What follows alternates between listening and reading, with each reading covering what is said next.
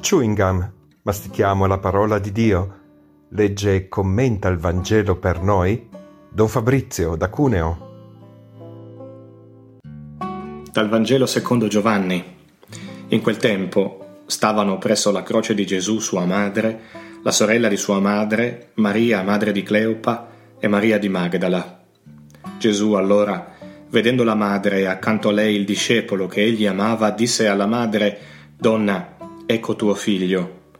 Poi disse al discepolo, ecco tua madre. E da quell'ora il discepolo l'accolse con sé.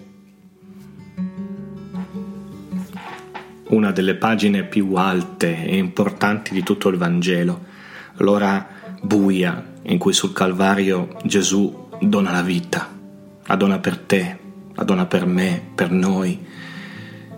Egli che è l'onnipotenza incarnata, il Dio eterno di tutti i secoli che si è fatto uomo, affronta anche la croce perché noi possiamo partecipare alla sua vita e diventare seme della sua esistenza e cambiare la storia con il dono a nostra volta della nostra vita.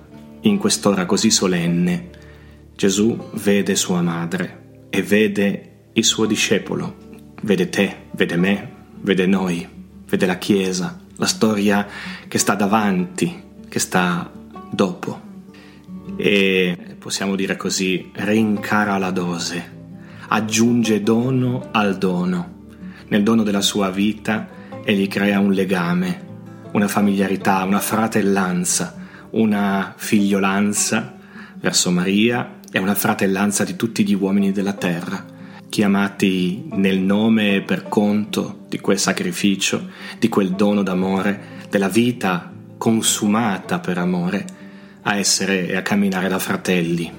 In questo sta il nostro compito futuro, creare di questo mondo un oceano di fratellanza, non considerarci più per le nostre diversità, per ciò che ci separa, per ciò che ci distingue, per ciò che ci divide, ma anzi cercare legami, relazioni, esaltare gli uni gli altri in una ricerca continua di una crescita nell'amore e nell'affetto.